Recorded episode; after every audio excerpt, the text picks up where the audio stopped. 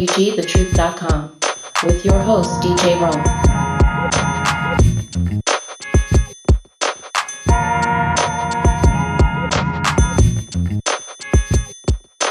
Hey, welcome to the program, everybody.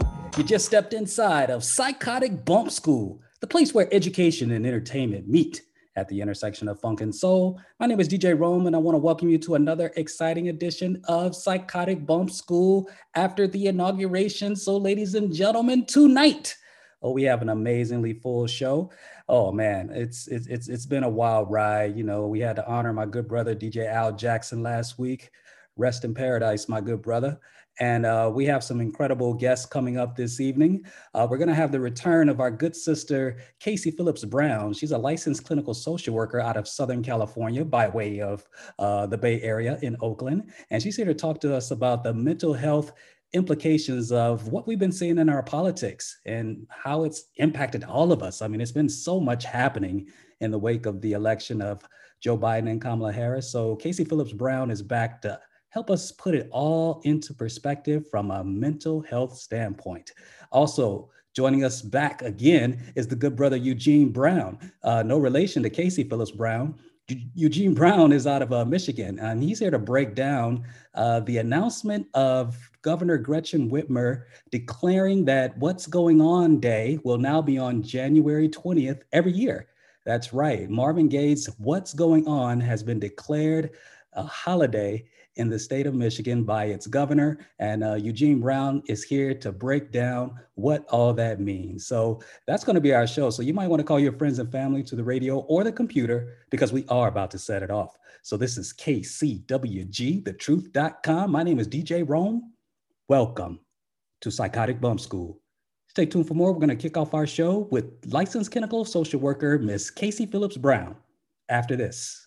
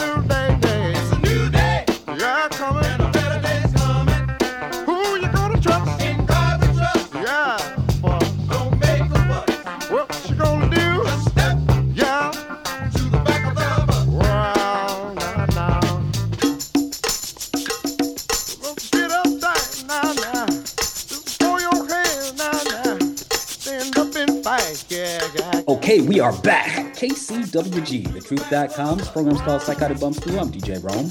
And ladies and gentlemen, as you know, the world has continued to spin on and on. We have come through an, an historic election season and cycle. And of course, we now have officially inaugurated President Joseph Biden and Kamala Devi Harris as the 46th president and vice president of these United States of America. Well, it didn't come uh, without its fair share of lumps. Uh, we had a storming of the Capitol. We had the election results contested right up until uh, that inauguration, and we had some really, really disturbing episodes occurring uh, right in, in front of our face and our and our you know our, our what's supposed to be our most treasured institutions you know as the election is being certified. So it's been a while since i've talked to y'all about it and i'm just wanting to get a little perspective because y'all know what i've been dealing with lately. Uh, so i wanted to bring in uh, someone from what i call affectionately uh, the mental health army. They have certainly been a blessing to me and they've been a blessing to you all, hopefully. Uh, this good sister is a licensed clinical social worker out of Southern California. She's the author of the book called We Just Said No, and I am so proud to welcome her back in the brand new year of 2021. Let's go. So, ladies and gentlemen, please welcome back to Psychotic Bump School our good sister, Kasey Phillips Brown. Miss Brown, are you there? Hey there. How's it going? Oh, it has been tumultuous, but we remain resolute. How about yourself? Yes, we do. Yes, we do. Uh, it, there's been so much happening in this So world. Yeah, you know, personally. So just trying to breathe Yes. through all of this is the biggest challenge, I think, for most of us is finding a moment to sit and just breathe, step out of it for a moment, Mm. and just reconnect with what is really important and reconnect with ourselves reconnect with whatever higher power higher power that we you know believe in Mhm. and just trying to slow it down because man just the introduction of what you were talking about as you were recapping and it Mhm. sounds like somebody recap from uh, a year that's been the last it's beginning in the last few weeks just of january yes. so yeah as you're talking i'm like wait wait a minute that all happened in a week or two in a week or two. man Absolutely. so I mean, yeah yeah, when you think about it like that, it is incredible because we actually are finally past the, the Trump administration. We're on the other side of it now. And he's been deplatformed. And so his uh, social media presence has been substantially diminished. But nevertheless, the lingering effects of what he has laid bare in, in his wake, in his absence, uh, he burned the house down on his way out. And he really tried to literally overthrow the government. So I'm just wondering uh, if you could take me back a little bit. You know, I'm, I'm kind of getting caught up on things, Kasey Phillips Brown, and you're one of the ones that help us uh, reach a level of levity and balance with all of these issues competing for our attention and our peace of mind. So I'm wondering, what were your thoughts when you were seeing uh, what was happening just prior to Kamala and Joe being sworn in and them storming the Capitol as they're trying to certify the elections? I'm wondering what thoughts went through your mind.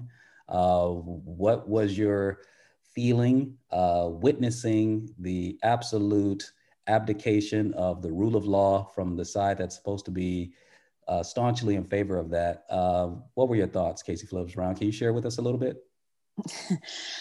Yeah. So I honestly, my I, my mind was blown. My mind was blown. I had to take a moment and just check reality to see if I was seeing what I was seeing, and then I was like, you know, you're seeing what you're seeing. This is not new. This is nothing. You know, we Right. are we are treated differently. So it's funny because I was technically at work, and the the TV happened to be on on the Right. like the right side, and my Mhm. right eyeball looked and saw people start going past the police, the Capitol Police, and walking up.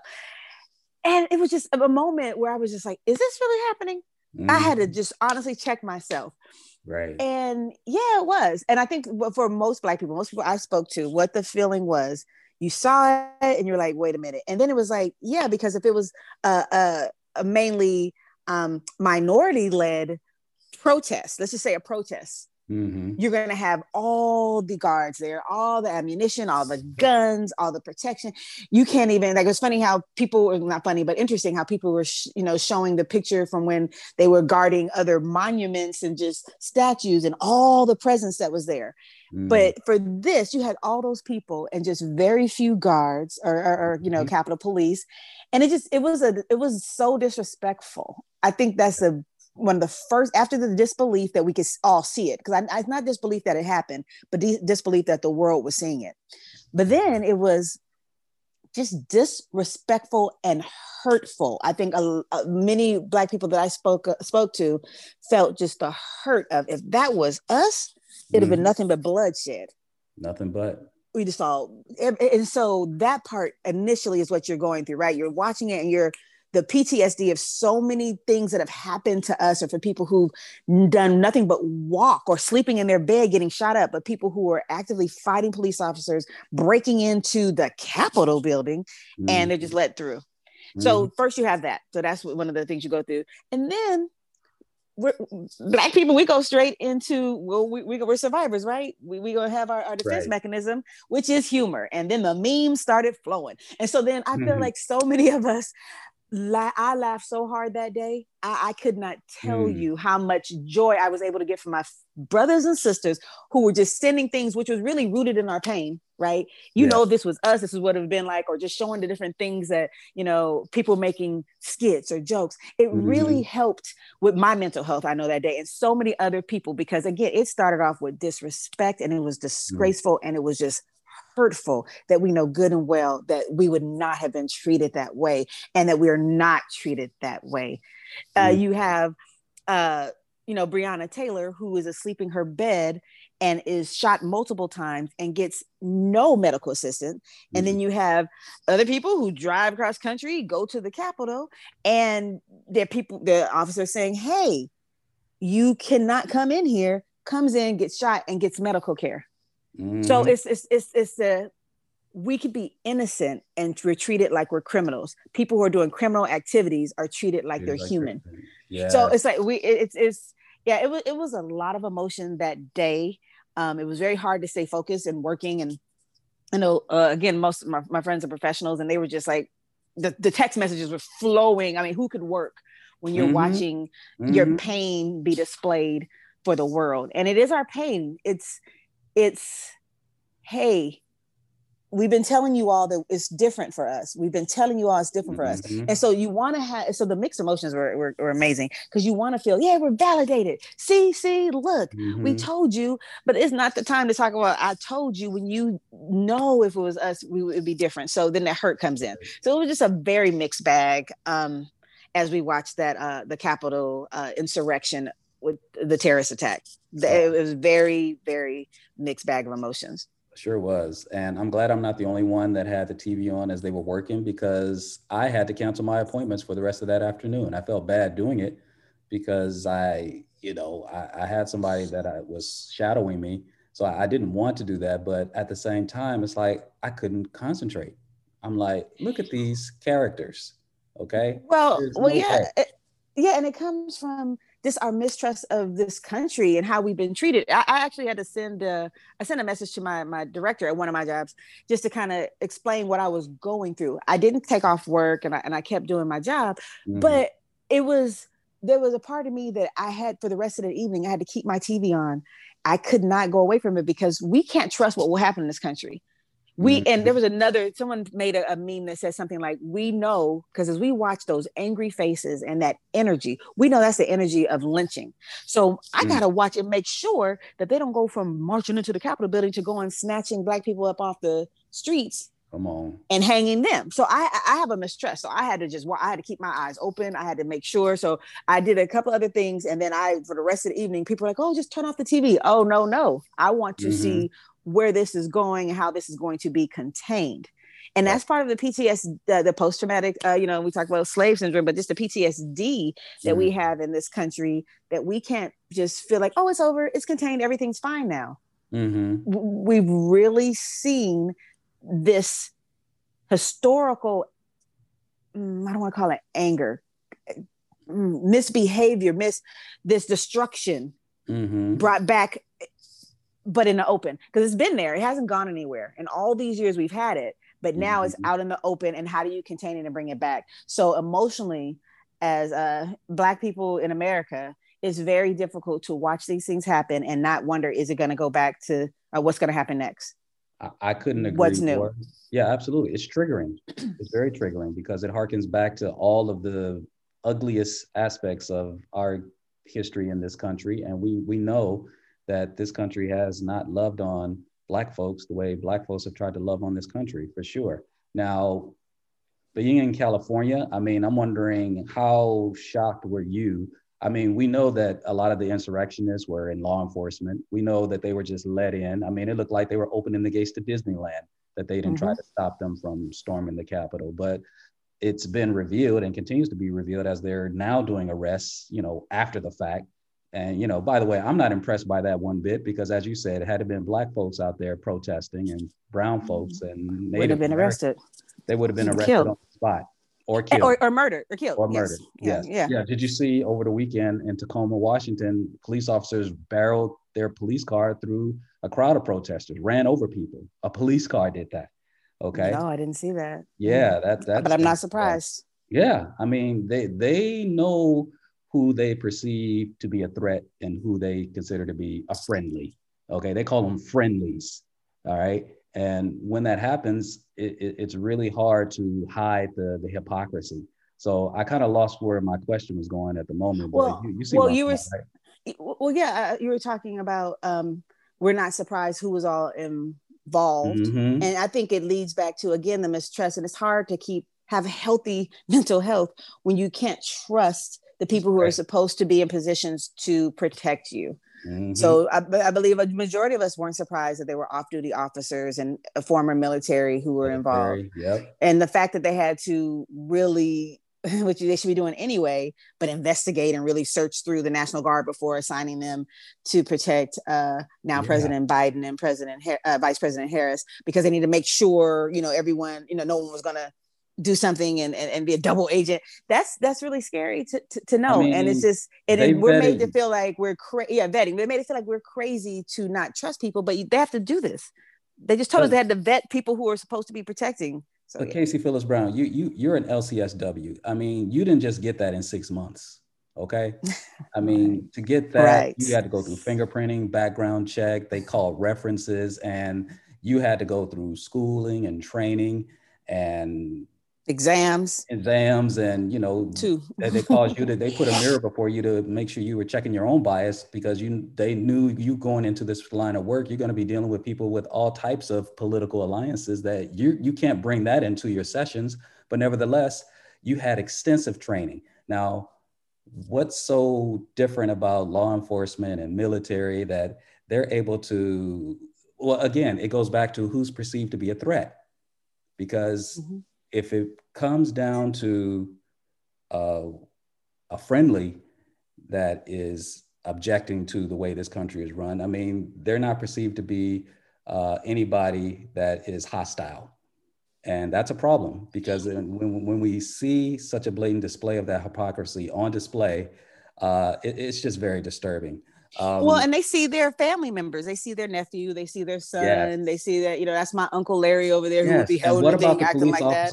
Yeah, exactly. What about the police officer that was getting crushed and him Mm. screaming for his life and you know begging for some air, and then all of a sudden, uh, people see that, and you know these these congressmen and women, you know, are showed up at the Capitol to protest the election results being certified, and then even after that, you know, some of them had a sobering uh, call to Jesus moment and said, you know, I cannot now in good conscience contest these election results and I'm withdrawing my objection.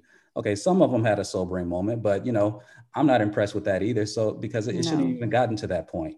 But no George Floyd was begging for air too, and it didn't cause the the the, the mass response of some of these people to to extend a little bit of grace and humanity, but let a white cop um, be suffering, and he lived. Well know? well the other cop who they were beating with the blue lives matter flag Mm, and he how said the that? thing that saved him is that he did fo- focus on humanity of hey i have children hey i have you know i have a family and then that's when people let up and, and kind of gave him some space to breathe and tried to protect him some I, I, that hurt my feelings when i heard that too because i thought of how many people Mm. have been killed and no one cared about their family member or humanity it's, I think it's mm-hmm. difficult when you, again when you bring it back to mental health. I've been seeing clients ongoing, and some were having the anxiety of what's going to happen next. So it's been go. It's like we've been in a state of anxiety. First of all, this year. Then you go into the election. You figure, okay, it's going to be over, right? We're going- November fourth at the latest is going to be over. But no, it dragged, and then just the contesting and this the the filing the court cases. So the anxiety continued to keep going we think okay we're Mhm. going to go ahead and get the elect- electoral colleges uh, we're going to Pence is going to just do his little ceremonial thing and it's Mhm. over. No, now there's a terrorist attack and insurrection. So it Yep. was uh, ongoing anxiety. And so I have, uh, Yes. we, us, in, in talking to a client, we both had the anxiety of trying to schedule an appointment for the 20th and being worried will we be able to focus with something happen on the 20th so I, now i'm not speaking for all americans there was a lot there was a great deal of black americans americans who have been in a state of high anxiety definitely Absolutely. from november 4th until january 20th Right. and then for right and so for some to feel like it's not even okay now we don't know what's going to happen now that uh, now that he's out of office he doesn't have a, a public platform but there's other ways to talk. And now he may have more reign to do other things because he's not contained Mm. by the office. So the Mhm. anxiety and the stress continues while we're living in a pandemic. We're having people who we love die from covid. Oh, we're yeah. having people I, I had unfortunately a, a relative of mine in canada passed away two weeks ago. She's Oh, uh, my, my great aunt she fell and hit her head.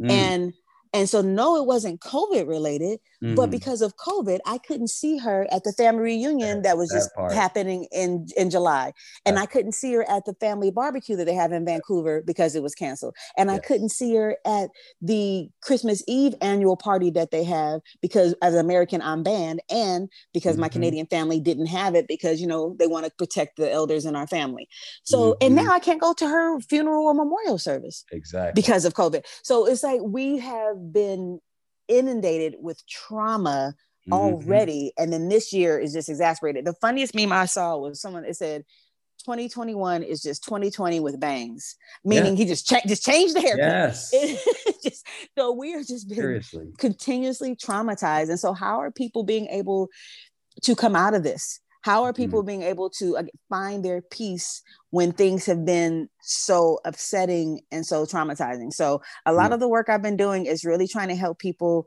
stay in the here and now. As of today, there was not a you know a successful terrorist attack or a successful Mhm. insurrection. As Right. of today, our democracy is still held. As Right. of today, we are still fighting the good fight. There are still people trying to make things right in this world. So, really trying to say the truth and be accurate to yourself. Because right now, the trauma is coming from all different directions. The trauma of the financial trauma. Mhm. People have met, we, when this happened, we thought maybe lockdown two weeks, right? Maybe, maybe a month. We're coming up on March. This is the end of January. Yep. So some people have been blessed to be able to make it through this financially, but others are struggling. These food lines, Yes. the homelessness, Mhm. uh, peop suicide. So Mhm. there is so much trauma that we are experiencing. So it is so important to carve out your peace during this time. Yes, you, you people. I know someone's probably saying, "Well, you just sat here for the last twenty minutes talking about all the trauma." I know we're gonna we have to mention it at some point so we can know what is happening, right? But once you Mhm. hear about it, it's okay to go to a now say a separate room or a space and just really take time to reflect on what you do have reflect on what Mhm. is going well and reflect on the previous skills that you use to get you through similar situations we this is Mhm. not the first trauma that america or black people have experienced and we have survived That's right. so it's extremely important for us to go, okay, okay, okay. How did I survive last time? It's kind of like if you were Mhm. dieting and that you've fallen off, and you go, all right, but I lost weight before. What did I do?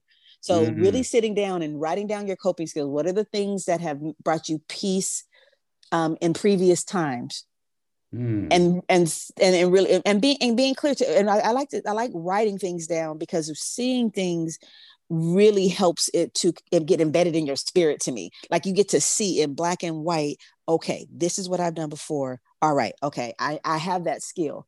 I Mm. can do this. I- I, I think a lot of the anxiety comes from a feeling of um helplessness uh, and hopelessness of i can't handle this. I won't i won't be able to deal with this. Right. and I would say the majority of people have gone through am- amazingly painful things, and it may have taken a while, but you've come through it.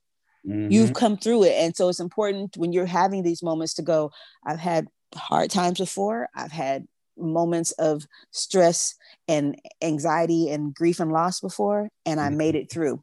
How Mhm. did I make it through? Let me try this. Let me try those things again. And then really trying to get additional coping skills if you can.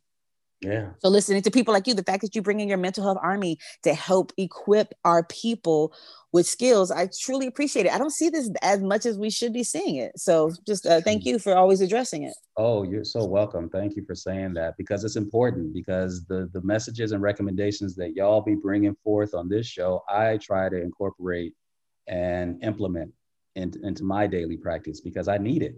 And as much as I agree with everything you just said, I side by side with that, acknowledging how deeply uncharted these waters feel at times, while we have familiar coping, um, you know, tools we can pull from that uh, that quiver, it feels like there's such a Venn diagram of uh, layered stress and trauma uh, these times. Because you know the way you described it like this is just 2020 with bangs in 2021 i mean that it, it, feels like 2020 never left.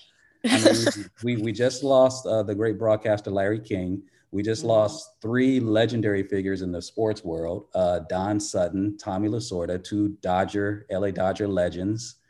And uh, of course the incredible hammerin' hank uh, hank aaron. I mean it, it's we have constant reminders of uh, the, the the day and times and stresses that uh, continue to impact us. So I'm just grateful that you're able to make some time and still find a way to, to find some joy because being able to highlight those things that you are grateful for to, to the fact that there there has been no attack today. I mean, it, it's the little things mm-hmm. and you know just getting in getting yourself into the habit of being able to notice those things and celebrate those things and giving yourself those flowers in those areas of your life. Because i tell you the the, the main story of when them trying to certify the election on january 6th i, I know i keep going back to that uh, when we had that insurrection was like the main story was supposed to be that the democrats flipped the senate you know? Poor, that, was, poor, that was the story. uh, uh, uh, for why why knocking us i mean you, you, Yes. you get a whole bunch of yeah we quit we had no time to celebrate. Exactly. I mean the sisters down in georgia the brothers too but they put in the work not only to flip that state to turn that state from red to blue but they did the impossible kasey phillips brown. They in a runoff election democrats never win those. I mean never.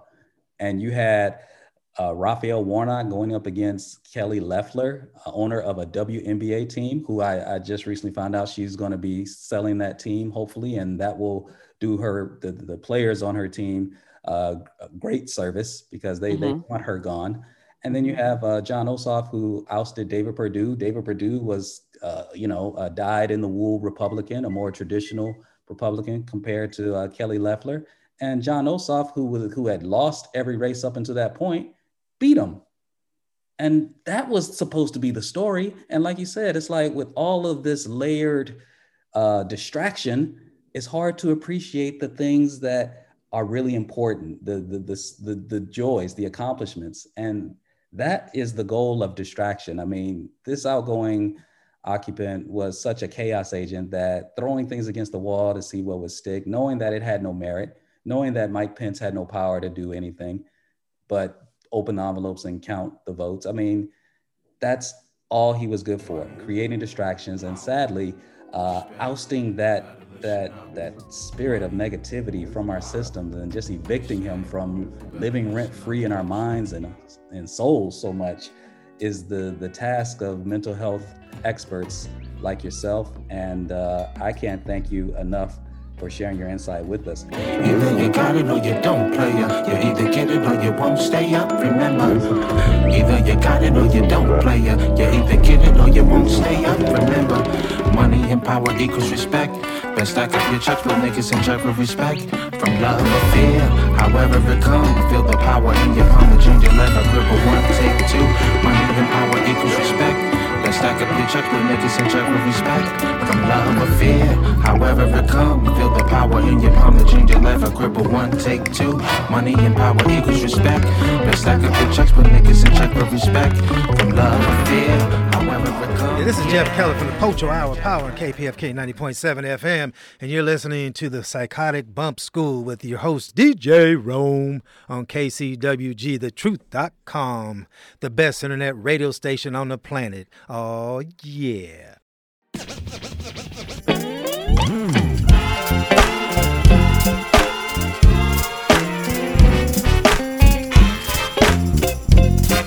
What's up, everybody? This is Cy Smith, and you're listening to Psychotic Bump School with your host, DJ Rome, on KCWG, thetruth.com, the best internet radio station on the planet. Don't play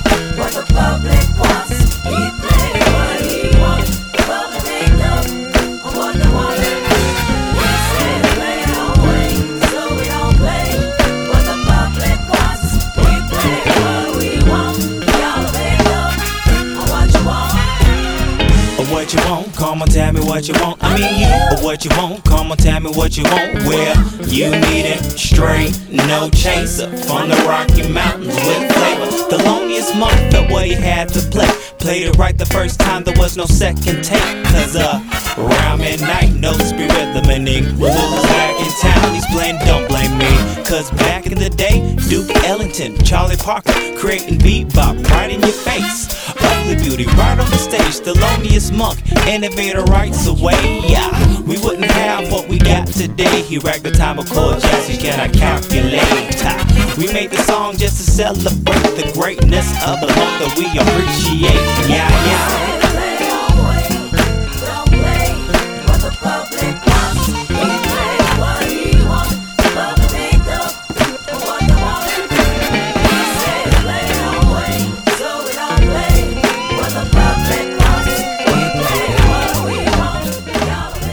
KCWG, thetruth.com. This program's called Psychotic Bump School. I'm DJ Rome. I'm running my mouth because I'm happy to be back. And I'm also happy to be joined by the incomparable licensed clinical social worker, the good sister, Kasey Phillips Brown out of Southern California.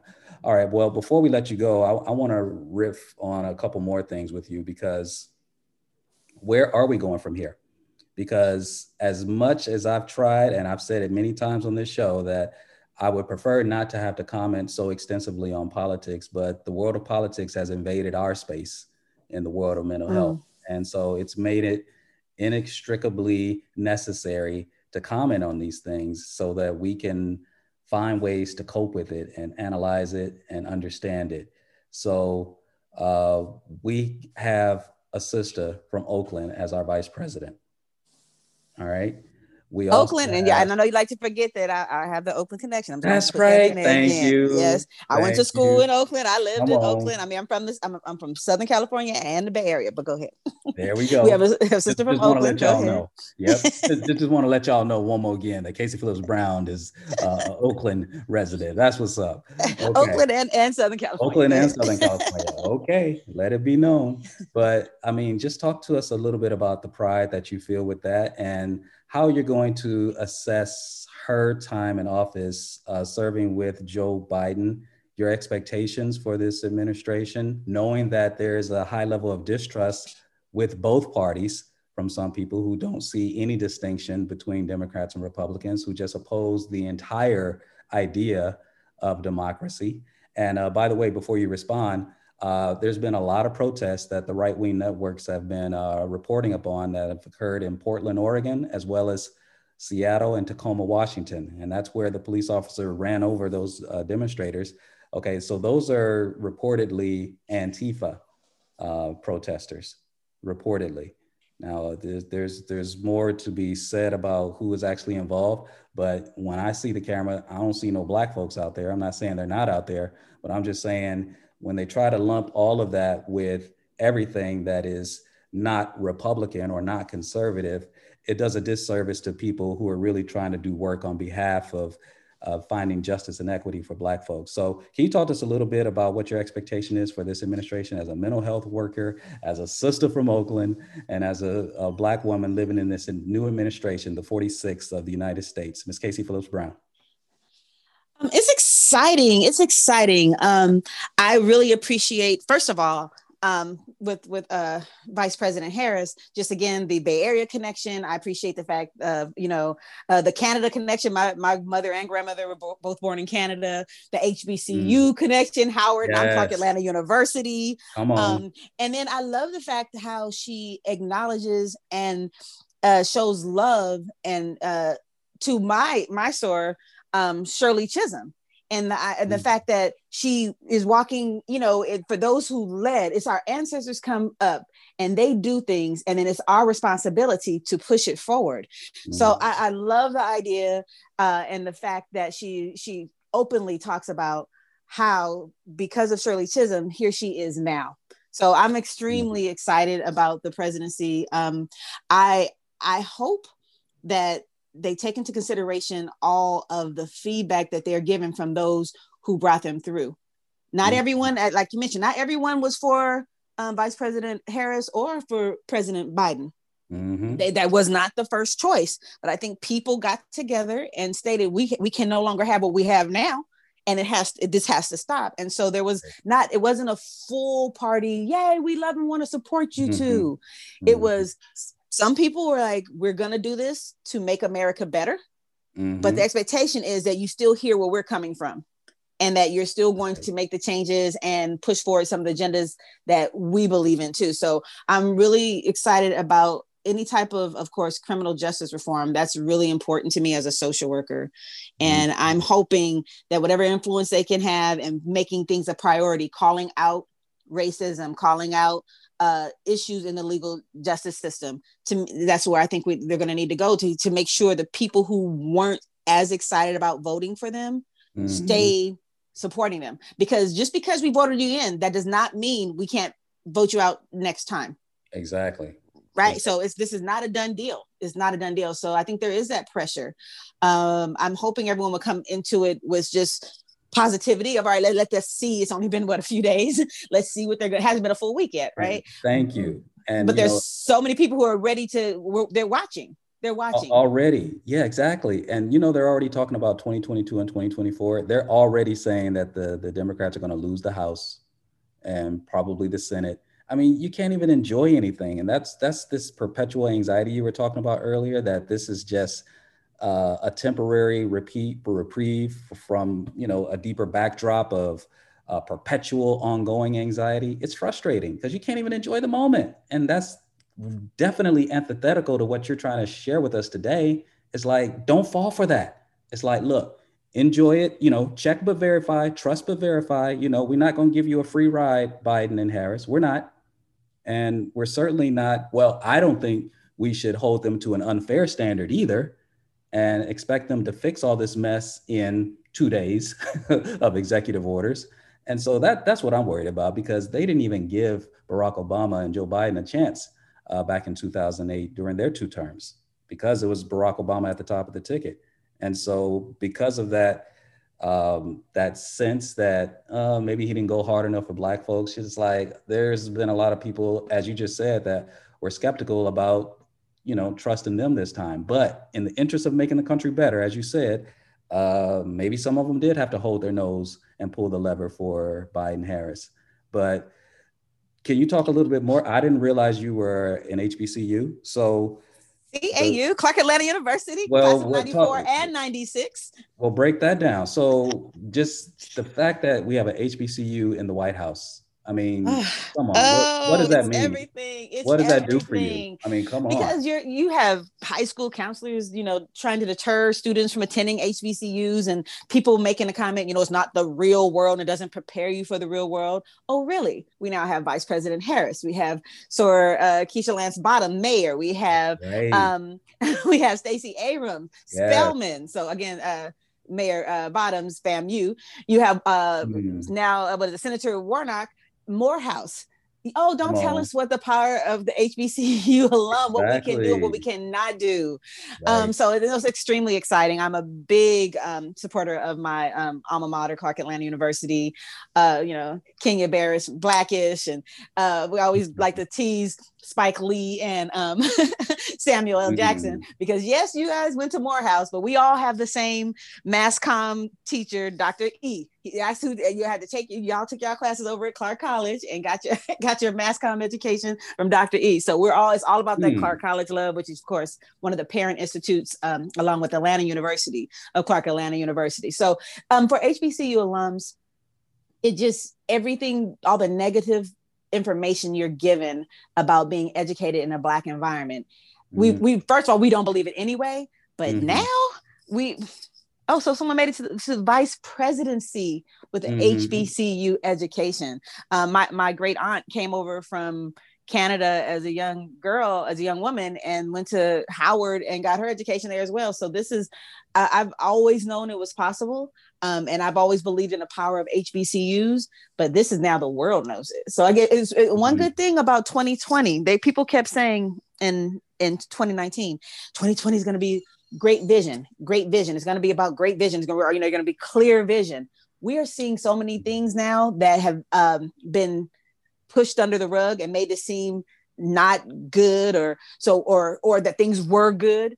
Our eyes are Mhm. opening. So that yes, uh, Mhm. I'm hoping that we get more HBCU enrollment. The idea of Deion Sanders uh, now over uh, Jackson State University coaching that's making more athletes Oh, come over there. Um, I have a I have a senior. My son just graduated actually last week, um, early from. Oh, my son, who is the Hmm. basis of my book.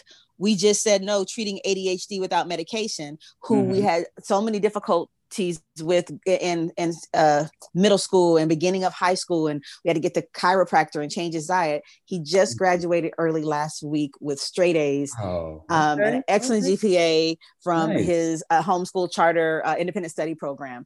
And so again, it's funny, I took it back to my book, but he actually was accepted into Jackson State University. And so that's one of our, our, our Hmm. options right now. And of course, uh, we're, we're looking looking at Clark Atlanta, of course, too. But Jackson State and. Elizabeth City, he was um he was uh already accepted. And it's again, we we struggled so hard, but because we took such great effort to really address his uh, the ADHD symptoms without just without a uh, without a diagnosis, without IEPs, without um, medication or special Mhm. education services, but Mhm. really seeing him as a person he is and and putting his strengths first and then getting him a home school environment that uh, that best uh, met his needs.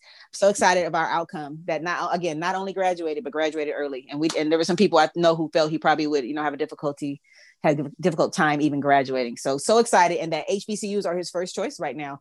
He may be at a, a junior college or community college due to COVID and you know things are a little Mhm. crazy right now. So we may start off at a community college, but the goal is to attend a HBCU as well. So I'm really happy with um, Vice President Harris um, being able to promote the excellence of HBCUs, and hopefully more people will go that route. Your son had straight A's. Oh yeah, he's had it for the last few semesters. Straight A's. We uh, they have to at least get a ninety percent. Keep going till you get it. So Mhm. yes, Mhm. That is an amazing story. And that's why I always bring you back here because your book, We Just Said No, just lays it out. Because the what individual education plans are supposed to do, they're supposed to individualize, you know, their their services. But it, it's hard to you you still feel like a number. You still don't feel like they always meet the needs of your particular child. And nobody knows your child better than, you know, his parents. And so the cookie cutter approach is not always effective and it's certainly not the answer across the board and you have proven that with the success of your son how exciting how exciting very very exciting. I'm, yes, I'm sorry. I should have gave you an update. it's all. It's well all yeah i mean that's that's why you're here and we, we need to hear that Well, well, I, I do want to, um, uh, before we end, I do want to go back Mhm. to, I, I hear you that we do want to start off positively and we want to make sure uh, people are giving, you know, President Bi- uh, Biden and Vice President Harris a, a chance. Mhm. However, we do want to also um, acknowledge that people have had a great deal of trauma these last four years. Mhm. And, and, and in general, with America, Americans politics, right? So, and our Mhm. government hasn't always been there. So it's I think I I personally feel it's okay to keep one eye open. Yes, celebrate the brand new day. And yes, it's only been a few days, but let's keep our foot down and like, hey, what are we doing? Let's stay on the agenda. Let's make sure human rights are really put at the forefront Mhm. of this administration. Um, so let's hope hopefully it will continue to happen. I'm excited about it. and Mhm. I, I wish them the best because to me they like it's funny. Some people said this at the beginning of in 2016 you know if he fails if he succeeds america succeeds. And so i don't know how that worked out. Now that I, have, I really have to reflect on that statement now. I just said it but i got to really sit and reflect on it. But i'm going to say it now. If biden and harris succeed we succeed. So I mean, 81 million plus people would agree with that and are in favor of that. And I think it would have been a whole lot more uh, for it not for all the voter suppression and trickery Yeah, and nonsense. true. I don't think that election was close. I really don't. I don't think it was as close as 7 million votes. I don't think so. I don't Mm. think the outgoing occupant got 71 million votes or however 74 million. I don't think he got that many legally because they tell you right in front of your face that they're okay with cheating and voting twice and uh, suppressing votes. And again, you know, understanding that people don't trust both parties. I mean, there, Yeah. you know, there's there's people who say that there's voter suppression in the Democrat side. And look, I I mean, I'm, I'm gonna land with this because I, I know we got to go. But my thing is, as bad as you think the two party system is, as bad as you think Democrats are, and you know, there's there's no clear discernible difference between the two parties. Well, you point, show me, show me in history where when a Democrat was in office, we had to wear masks in public. Show me a time when we had the schools all shut down. Show me a time under a Democrat. Show me a time when the economy crashed under a Democrat. Show me a time when you couldn't go to church under a Democrat. Show me a time when you couldn't be with your loved ones when during their last hours, which a lot of us Mm. have experienced now. Show me a time when Mm, that happened under a Democrat, and then maybe I'll begin to believe you. Because if you continue to say, even at this point, that the hood didn't look no different under Barack Obama compared to Trump, Mm. therefore you don't trust Biden and Harris now. If you say that to, to me today, you might have to see these hands. you are not paying attention and you're being lazy. oh wow okay I'm sorry. I'm sorry. I, I, I got to vent didn't expect i thought you were going to go another direction I was about but to I- end. This, I was about to end this segment, but it's like I, I'm, I get triggered when I think about people just being, you know, just yeah politically, you know, somewhat engaged and definitely astute. You know, as I, I respect differences of opinion, but don't distort reality. I mean, there is a clear difference. Trust but verify. Yeah, Democrats they do their dirt too, but we are never ever Mm. this bad off under Democrats. I I, just I don't- was I was I was battling back and forth with the class uh, a classmate who kept trying to do this okay we need to unify so we have to hear both sides and you know you're Mm. you know you're the democrats are just like them and, and i had i had it, it, it Mm. almost caused me like you said go to hands like it just i almost snapped it was the idea of this is a different situation and this person Yeah. is putting kids in cages this person is uh, siding with uh, with um white supremacy like it was it's not the same. It's not. and i and i'm I, I might have to go ahead and join you over on that side. Like i said i didn't want to be go, i didn't want to go there. the but Yeah. if you tell me to my face was that everybody's like no They're no not. this was different. This was different. And I, my fear is that it is awakening some awakening this idea in others who now see how many people in america feel this way. Mhm. and now they just need to be smarter than him you slide in better See, and now you can part. just still instill his base so we There need to go. strongly put our foot down and say this was inappropriate this was Yeah. disgusting this was un-american and this will not Yeah. be tolerated like we That's need to put it down because if you leave any leeway someone mm-hmm. else is gonna they're gonna pass the torch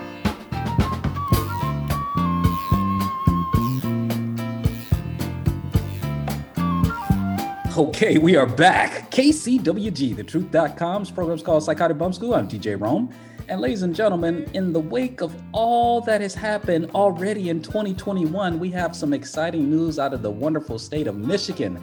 Gretchen Whitmer, Governor Whitmer, Big Gretch, as some people call her. Uh, she put it down for the Motown sound, ladies and gentlemen. She has declared January 20th inauguration day for Joe Biden and Kamala Harris. She's also uh, gone as far as declaring that uh, as a What's Going On Day, uh, named after the, the famous name, after the, the, the song of the same name by the great and late uh, Marvin Gaye, Marvin Pentz Gaye.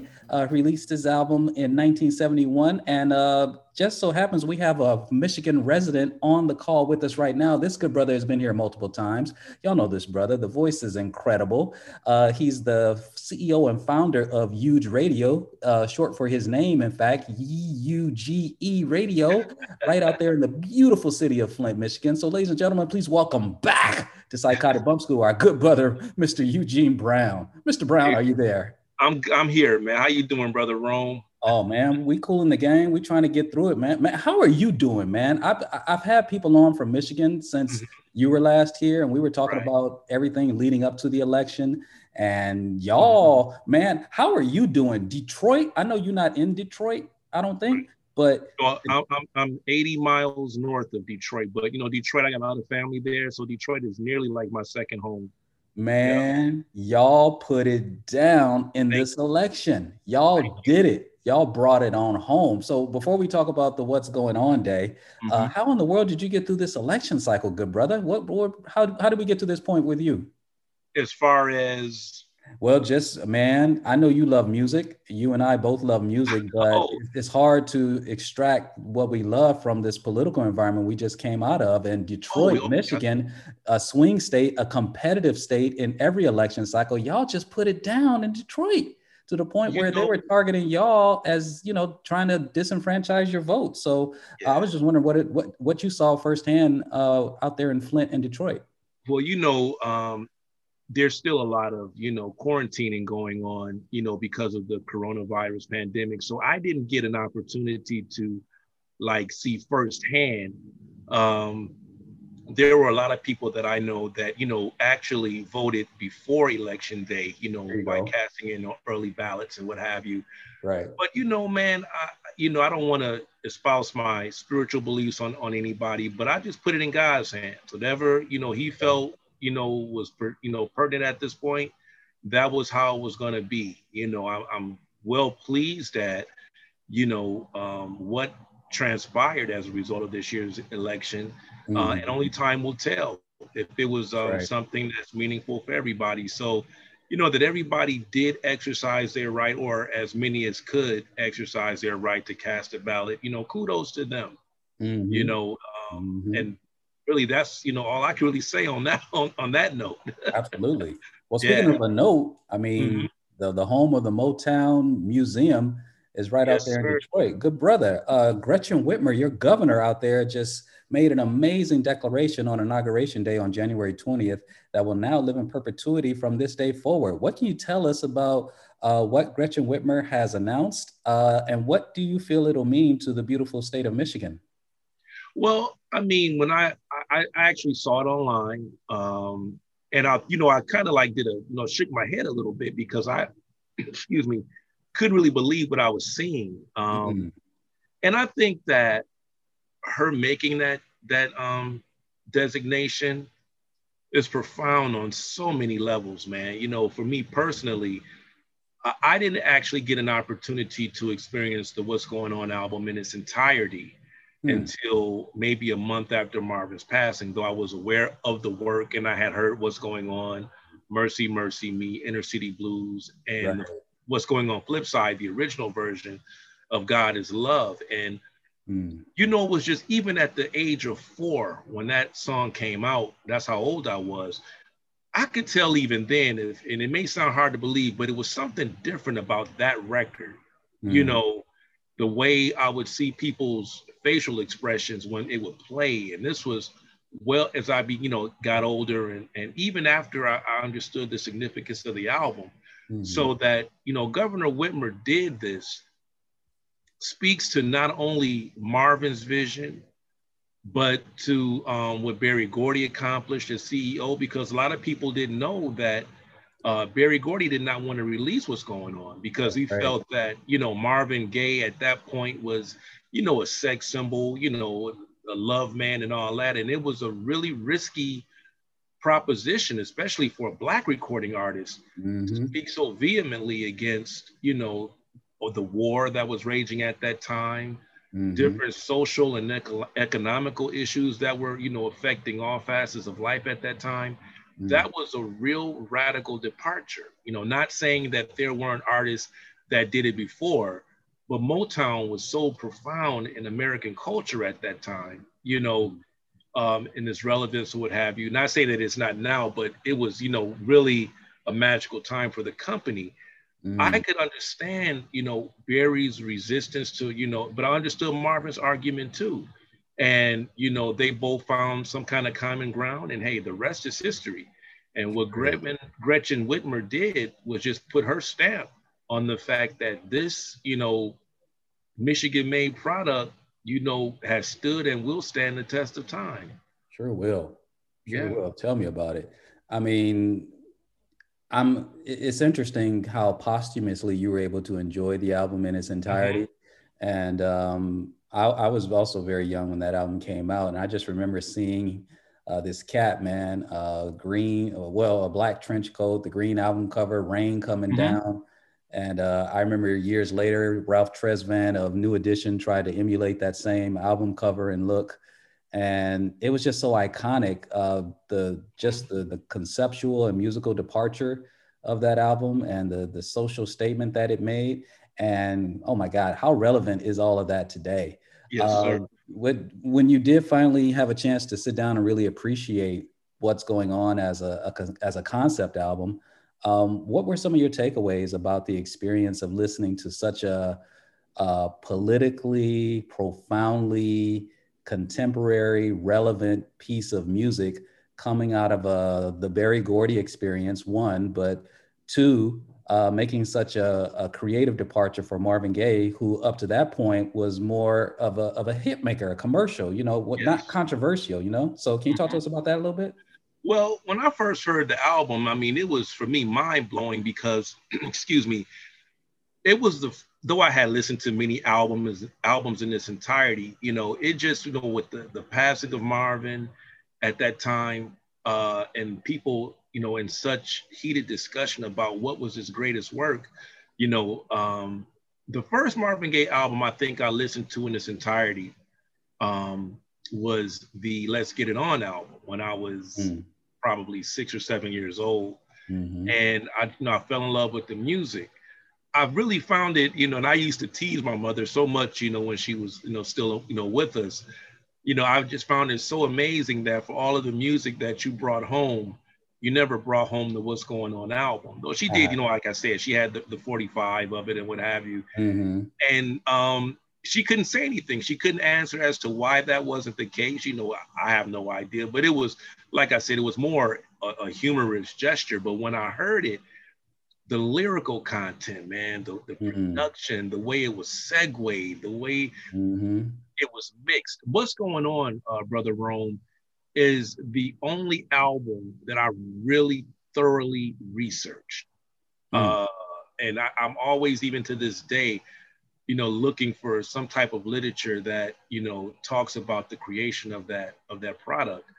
When when um, like I said, when I first you know became aware of the album in terms of listening to it, I was in radio, just beginning my radio career, and what's going on was and continues to this day to be the blueprint that I use for anything that I do sonically Mm. and uh, you know when i'm you know processing certain music to put on the station you know i'll always ask myself and this is no joke will it sound as good as what's going on you know?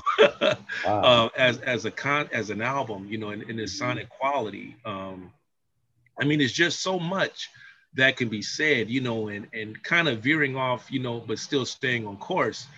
Had it not been for what's going on or you know it may have taken a little longer for it to happen but i don't think we would have ever got the opportunity to see stevie reach his full potential Ooh, um, okay. i don't think we would have gotten an opportunity to see an artist like you know prince do his thing Mm, only mm. because that album you know was just so revolutionary now there were different albums that came before what's going on that kind of set the stage you know like Isaac Hayes was no Hot Buttered Soul album, which I think is a great project. Yes. The stuff that Curtis Mayfield was doing, you know, prior to the re- release of what's going on. But Marvin Gaye and, and being with Motown really popularized to me the idea of the the the thought that you could go in and create a, a great concept album Mm. and still be just as sexy, just as relevant, you know, uh, as you can be, you know. And if you ever get an opportunity, or if you if you know you haven't done so, which I'm sure you probably have, just listen to how Marvin layers his voice on that album, Mm. the multi tracks, you know. And to me, that really wasn't even his best multi-tracking work. When you get into the albums like I Want You and again Here My Dear and Mhm. and things like that. And even the stuff he did on the Midnight Love album, you can see that, you know, he, he mastered the idea, but the, the foundation was definitely on that album.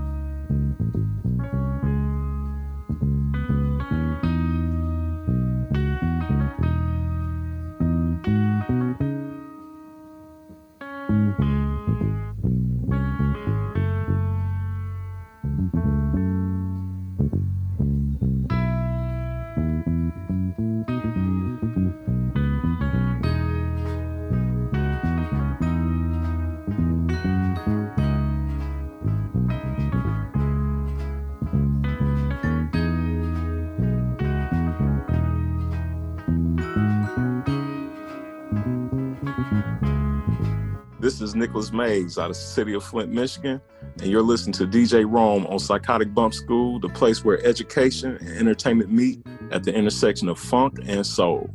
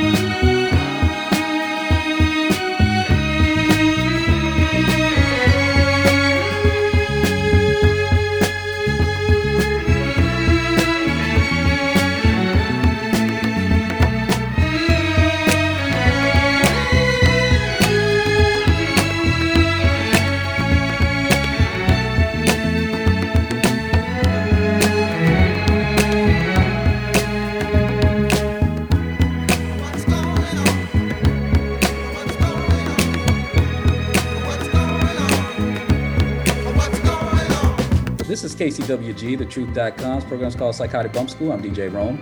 We're just chopping it up with the good brother Eugene Brown out of Michigan. We, we, we're breaking it down for uh, What's Going On Day, uh, now declared by Governor Gretchen Whitmer uh, to live in perpetuity. Uh, she said it by no coincidence on Inauguration Day. Uh, and you just heard Eugene Brown breaking down the fact that the, the content of What's Going On, released in 1971, coming up on its 50th anniversary, man, if they were releasing that album today, I think they call it What's Really Going On. Because as you With an said, man, exclamation point on the back. with an exclamation point, because man, or this is still going on. Yeah. I mean, it, it's crazy, all those things. And I would love to, I, I got to check out that uh, live album you're talking about because if he recorded that in 1972, it's a very strong likelihood that he had some of the Funk Brothers with him. Uh, the story behind that album, yes, the funk, some of the funk, several of the funk brothers did uh, perform, and also the Andantes, Motown's renowned background fem- female background vocalists, uh, Mm. they, you know, who added the the female texture to the What's Going On album. They performed live with Marvin on that date as well. Mm. And Marion Barry uh, was the MC of that show that night. uh, former DC mayor. Yes, yeah. Wow, Eugene Brown dropping the, the receipts, ladies and gentlemen, on Psychotic Bump Crew. Well, what yeah, man, that that's some great stuff, man, because you know, Standing in the Shadows of Motown was such an eye-opening documentary for me. It came out in 2002 and it uh, they they talked about what's going on and what it meant for them and how they just poured their whole heart and soul in it just based on the inspiration from Marvin and they just went in and laid it down. You know, them cats were all about jazz. You know, Yes, they were they were serious serious musicians, and you know most of them have passed on now. But um, Robert White, Eddie Willis, and Joe Messina on guitar. You got Joe Hunter, Earl Van Dyke, and great. I mean, that's not even all. of them. I mean, Jack Ashford. You got Bongo Brown, but the the the legend, the the hook, Mr. James Jamerson. Dude, I'm so glad you. I'm so glad you mentioned James Jamerson's name um, because in the book, you know, uh, by Ben Edmonds, what's going on in the last days of the Motown Sound, uh, it's noted that James Jamerson, and it was kind of a funny situation. You saw the movie where uh, Jack Ashford had made mention that you know uh, Brother Jamerson was so inebriated that he recorded Yes. his bass line on his like while laying on his back Yes. and but there was another note to that Hmm. um according to the author when james jamerson got home that night he woke his wife up and he said that he felt that for the first time in his career he recorded a classic Wow. and he was talking about that what's going on i mean again man when you Hmm. listen to it Mm. I mean, and I, and I can ask you from one radio person to another. When you look back, you know, what can you really compare what's going on to? Mm. You know, you can hear certain songs and like, oh man, that reminds me of such and such and such. But I think you kind of nailed of it. anything. I can't yeah, think of same here. Same Yeah. here. I think you kind of nailed it when you uh, mentioned one of his contemporaries in Curtis Mayfield, Mhm. because that era was so predicated upon just a real listening experience where they were connecting songs to each other. It wasn't just a, hit, a series of singles on an album. Oh. But it was the, the whole album was conceptual, so it was telling a story from beginning, middle, and end. Yeah.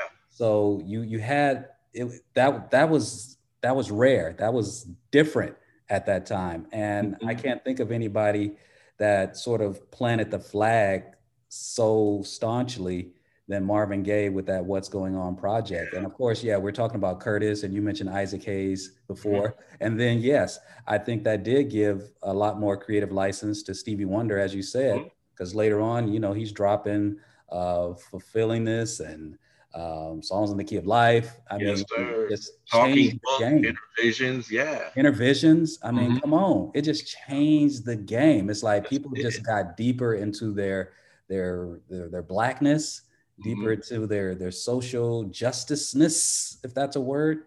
Mhm. And man, if I could think of a, I, I could probably, if I ponder my mind long enough, Eugene, I could probably think of some people who have tried to sort of capture the essence. And I guess the, the world of hip hop would be, uh, you know, w- a distant cousin because, you know, Public Enemy, they were trying to, you know, in their heyday, in their prime, were, were trying to wake the people up, wake the populace up that had gone to sleep in that hip hop generation in the late 80s. And they were sampling, of course, music from that era.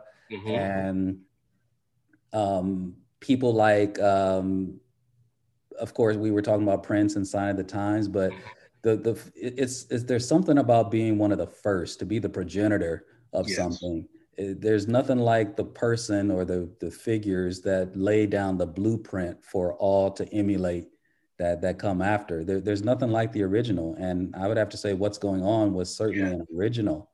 I mean, I mean that era of like all that music that was coming out of that little bitty place in your state, brother, and where you at? you know, You want to hear something really ironic about that? And I, I didn't find this out, man. And I knew about it, but I didn't get the full details about it. Hmm. Probably eight or nine years ago. Are you familiar with the release that um, Universal did called the Complete Motown Single Set? I should. Where they released, yeah, the last set. Um, they talked about a place in Owosso, Michigan called Ameri- the Amer- American Record Pressing Company. Hmm. And come to find out, man, that spot, which you know burnt down back in 1972, is 20 minutes. That location, the, the spot that it you know was uh, that it, the foundation is 20 minutes from my front door. Mm. Um, and I hope to one day get an opportunity to go and just look at where that place used to stand because you know we talk about the what's going on record and all of the you know early motown releases a lot of those records if not all that if for this region of the country were pressed at that spot so um, but something else i want to add to our discussion with what's going Mhm. on um, Sure. and this is kudos to brother clarence avant clarence avant um, Yes. Was the executive producer of a movie that came out in 1973 called Save the Children. Mhm. And it's not that big of a coincidence that a title of the song, Yes. Save the Children, came from What's Going On. Come on. So not only did it have uh, uh, inspiration lyrically, you know, on Mhm. celluloid, it, it inspired too, because that was a great uh, film for people that got an opportunity to see it when it came out. I, I vividly recall that one. Wow. Yeah. Yeah. I uh so that thank you for bringing that up because Yeah. that documentary that came out uh, a year or two ago on Clarence Avant, I remember him talking about that because they, Yeah. they created a whole concert around that concept, right? Yes, indeed. Yes, and, indeed. and it became um, a bit of a, a I don't know a bootleg, but it, it kind of uh, I don't know how successful it was. I mean, it it's I know it's available if you if you look for it certainly, but do you Yeah. know how well critically received it was? I don't think that it was like what you could call a blockbuster, but you Mhm. got to also remember too that Wattstax had just came out a year before. Mhm. So it, if it didn't do that well, um, I would have to say that maybe people just felt like it was a, you know, like a Wattstax two or whatever the case may have been, Mhm. uh, because there were some similarities. But I, I really do hope, man, that as we approach the 50th anniversary, which will be in a couple of years of that movie being released, I Mm. really do hope that it gets an official release. yeah, I think that that film because it was um you know that was for Operation Push. Mhm. Um, and it did. It has some stellar artists. Um, we talked about Curtis Yeah. Mayfield, the main ingredient, the yes, days. um, yes, of course Marvin, the Jackson Five. Um, I think Ramsey Lewis was even on that in that Ramsey movie, and Sammy yeah. Davis Jr., who um, was embroiled in a bit of a controversy at that time Mm. found redemption, you know, at that event. So, Mm. and that one, man, when I saw that, I, I'm not gonna lie, man, that one brought tears in my eyes because I knew Sammy was uh was going through some issues, man, but to see the pain that you know and trying to, you know, defend his position, man, that was that was heart wrenching, bruh. Mm. Yeah. Oh, okay. That was the one. Yeah, he stood in front Yeah. of the crowd. They were kind of hostile and booing, Yeah. right? Yeah, because he supported the former President Nixon, you know, and Ah, yes, which- yes. Yeah, man, that was that was a little deep. So, I mean, th- that's a part of our history, man. A part of you know the fabric of our culture, and you know, and it needs to be seen. But again, I can't you know talk about the fact that had it not been for what's going on, Mm. it might have been a, something similar, but it wouldn't have been called "Save the Children." Oh, for sure, for sure. And um, I'm looking it up a little bit now. It's directed by uh, the father of the great actress Sanaa Lathan, uh, directed Okay. by Stan Lathan. And so, yeah, yeah. Oh, that's right. That is right. Yeah, yeah, yeah. He wasn't. He wasn't. He was in um in Clarence Avant's documentary, right? He was, I believe. So. Okay, I thought I remember. Okay, yeah. The, the yeah, Black yeah. Godfather is the one I keep Yeah. referencing. And man, I did. I'm sure you you passed by that one, but I, I loved the Black Godfather because. Oh man, I, I, I not only do I love it, man, I was able to locate a commemorative pictorial uh, that was Hmm. released um, with that book, man, and it has some, you know, a few things that weren't in the documentary, but that's a documentary. Um, not gonna lie, brother Rome, I Mm. watch at least once a month. oh, that's what's up. Yeah, I, I had the distinct pleasure, you know, of meeting Clarence Avant back in 2012. Mm. And I'm not going to go into a big spiel about it, but Yeah. some of the successes that I've had with Euge Radio, um, I'm not going to say that he's contributed anything to it. I don't want to give that, you know, paint that picture because that's that would not be factual.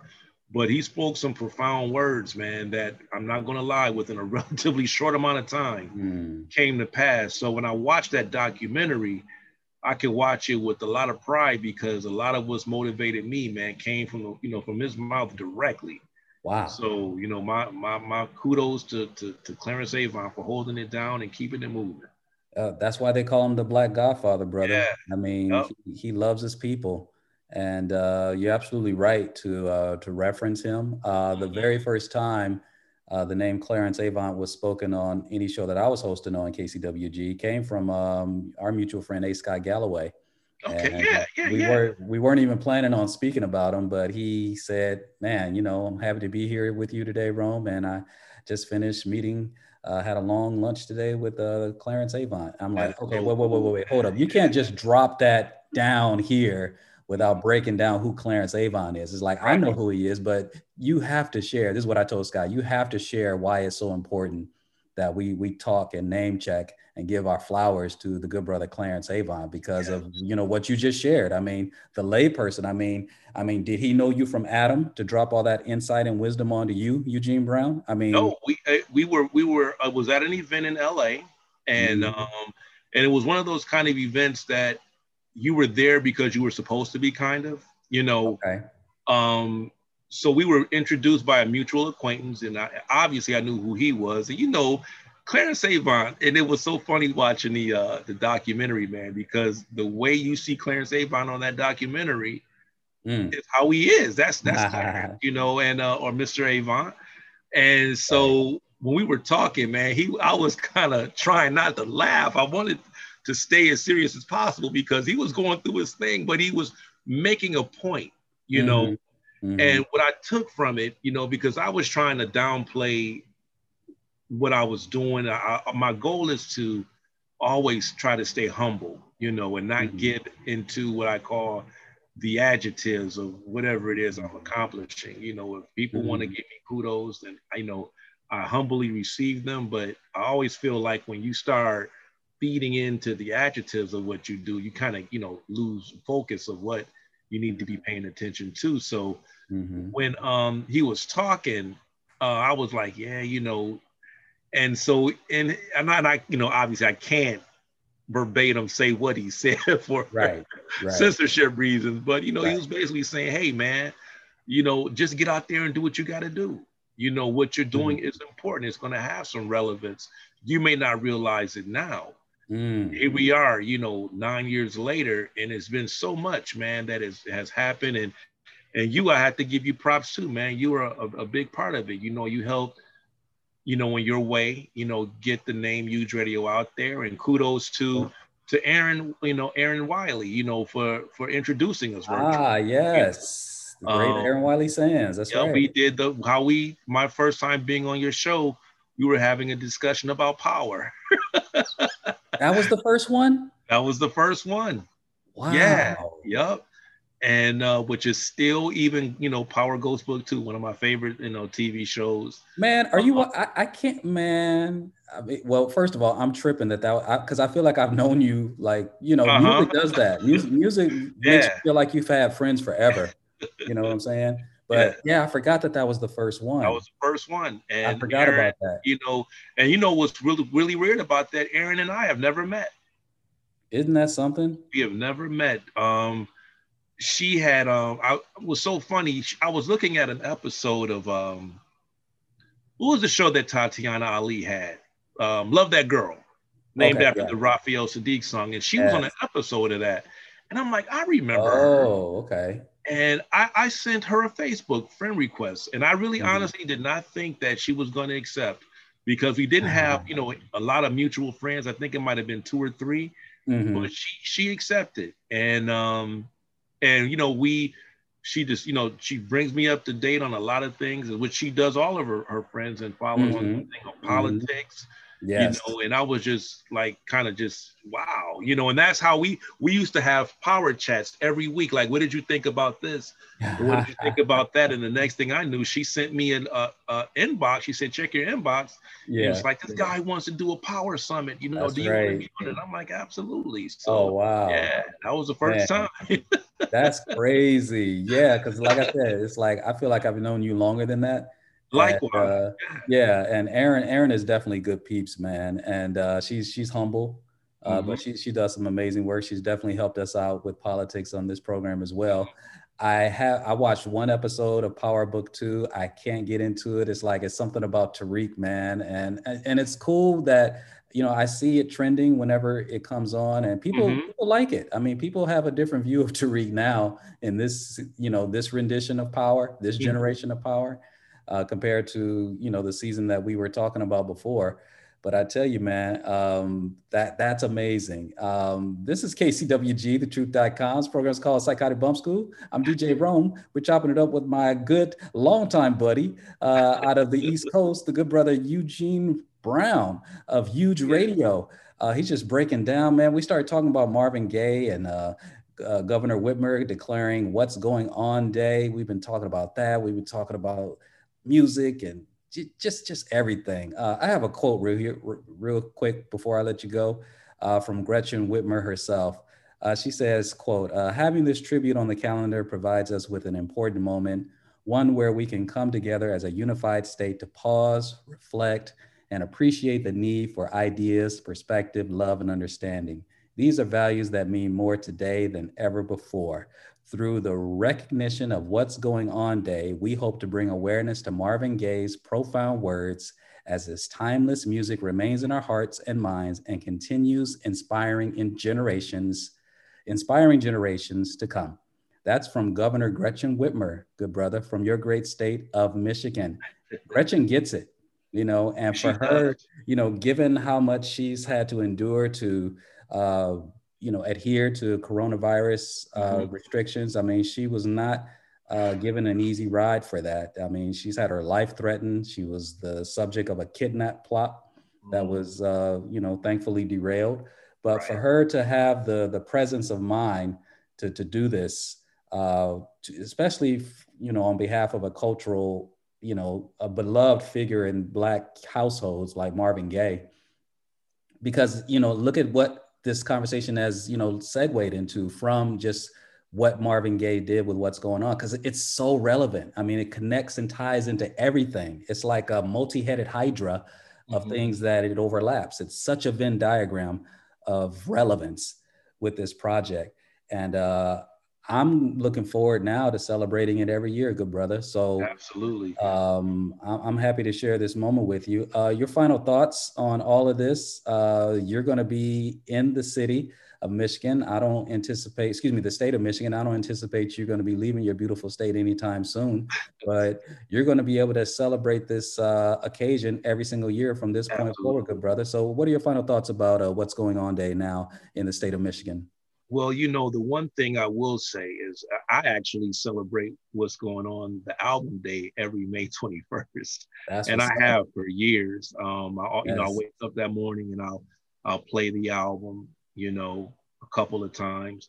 But what I I, I want to add is, you know, for those that understood the trials and tribulations that Marvin had to, you know, go through personally, and then growing up at the time that he grew up in, you know, Marvin Gaye was born in 1939. Mhm. So, you know, he um and in Washington, DC of all places. right. And so um the fact that his one of his I would say one of his greatest works was recognized on the 50th anniversary of its release on inauguration day, right. which took place in his birth home of Washington, DC. ah, That right there just says it all, it does. You know, It does. where we're recognizing the highest office in this Mm. country. You know, and Marvin Gaye's music, you know, spoke to the masses that day. You know, Wow. I know for Euge Radio, man, I played that record and the flip side, God is Love, at the top of every hour for 24 consecutive hours. Hmm. That was my my, you know, my musical tribute to to the occasion. Wow. Yeah. That's beautiful, beautiful. And you said May 21st is your birthday, right? No, May 1st is my birthday, but May 21st is what's going on day, the album. On there. yes, yes. Okay. I knew it was somewhere in there because I was going to throw in Yeah. just that that Motown uh, connection because uh, you know the song "Papa Was a Rolling Stone" by the the Great Temptations. Mhm. Uh, guitar track laid down by the late great Wah Wah Watson. Yes, Uh, sir. the, the first lyric of that song is "It was the third of Third September." September. That And did you know that that-. Did you know that's that my that birthday. did you know that that wasn't originally released by the Temptations? Who? Okay, so that's a, uh Norman Whitfield thing. So it ain't no telling how many renditions he has. So yeah, what, what who did it before them? The Undisputed Truth. That's right. Yes, yes, yes, yes. You're right. And Norman Whitfield, man, we could do a whole nother show on Norman Whitfield alone because Well, you all the renditions of his songs are just killer. Do you know? Um, and and I'm glad you mentioned that because I don't know how that slipped my mind. From 1968 to 1970, you know, Norman Whitfield was Marvin Gaye's primary producer. You know, when Mhm. I heard it the, and it all started with I heard it through the grapevine. yes. um, Norman Whitfield, um, it's documented, told Marvin that Marvin really needed to focus on producing himself. You know, he had all of the Mm. skills, Mhm. he had the relationship with the musicians because Marvin Gaye, when he came into Motown, was a drummer. Mhm. Um, and he toured with the Miracles as their drummer for, you know, for quite some time. Mhm. And it was something that Norman Whitfield saw in Marvin that let him know, man, you know, you're, you know, you've had, you've transcended just being a, an, an a artist, which is nothing wrong with being an artist, but he just felt like Marvin had something that, you know, that he wanted or needed to say. You know, he had did the stuff with the originals, uh, Mhm. Baby I'm For Real and the Bells. Yes. He did some some tracks with the monitors that came out later on. Um, as a matter of fact, um, God is Love uh, was a back was the original backing track for something that he did on the monitors back in 1968. So Norman definitely saw the evolution and saw Marvin's potential. Mm. So, you know, we can't even go any further without saying, you know, thank God that Norman had that vision. Uh, uh, because had he not encouraged or pushed Marvin, we may not have ever gotten what's going on. Look at that. Yeah. Look at that. And also, too, um, I want to, you know, say posthumously, uh, much love to Renaldo Obie Benson of the Four Tops Yes. Absolutely. and uh, Al Cleveland because they were the ones that Mm. brought what's going on to Marvin uh, initially. Mm. Yeah. Good yeah. brother. It, it's such a joy. Uh, like you said, we could be here all day talking about this stuff. What's the best way for people to follow you, good brother? Uh, Euge Radio is going on right now. Well, we do Uh, Yeah, go ahead. Inspired, do. no doubt, no less by the great Clarence Avant in some Yes. respects. So, where can we find Euge Radio? You can go to eugeradio.com. That's E U G E R A D I O.com. Um, and you can also Google us. We're, you know, on a lot of, you know, different, um, it'll come up in several different categories. But it's simple. You know, I, I invite everybody to check us out. In fact, um, this is Sunday, but every Sunday, um, 6 p.m. Eastern time, and that will be 3 o'clock you guys' time. Mhm. I do a four-hour block of uh, of nothing but Motown and a Motor City soul oriented music. You know, so we play the the Motown stuff, the Westbound, the Invictus, um, Ah, yes. uh, Fortune. I mean, it was so many labels yeah. that came out of Detroit in its heyday. So that was that's my tribute to them. So hmm yep. I love the Invictus Day. That was chairman of the board and Holland. Yeah. Holland. and- Honeycomb. Yeah. Honeycomb. Ooh. Yeah, Honeycomb. Uh, McKinley Jackson, who served as Marvin Gaye's musical director for many years. He was an Invictus artist. The Eighth Wow. Day. Um, Yes. yeah. What was uh, the what was the uh the, the white woman that played with Funkadelic? What was her name? un- Ruth, Ruth Copeland. Wasn't she on it? yeah, Ruth Copeland. I think she she was, if I'm not mistaken, man, she had the first Invictus release Yeah, I think back in so. 1969, and um, the the white band, the Flaming Ember, who hit the top with Westbound Number Nine. You know, that was Ah. all Invictus. Yeah. Yep, the, the, the white guy that sounds like George Clinton. It's crazy. Yeah. It's, crazy. it's, it's like, man, it's like I never made that connection when I was young, listening to that song, but Mhm. listen to the gruff of his voice. I'm like, dang, he does sound like George Clinton. who uh and George Clinton and Parliament Funkadelic uh, under the you know under the first incarnation of Parliament. Yeah. You know they were on Invictus. yeah, that's right. I think was the name of that album. Yeah. Yes. Wow. Yeah. What a history lesson with Eugene Brown. That's what I'm talking about. Well, that's our show, y'all. Psychotic Bump School is the place where education and entertainment meet at the intersection of funk and soul. My name is DJ Rome, and you know we're here every Monday evening from 5:30 p.m. to 7 p.m. Pacific time. Check back with us. We shall return next week. Also, want to thank our very special guest for the evening, licensed clinical social worker Kasey Phillips Brown, as well as the good brother Eugene Brown of Euge Radio out of Michigan. Also, want to send a very special shout out to Frank Starks, who's the Iron Man behind the board. And we're out of here, y'all. We'll see you next week.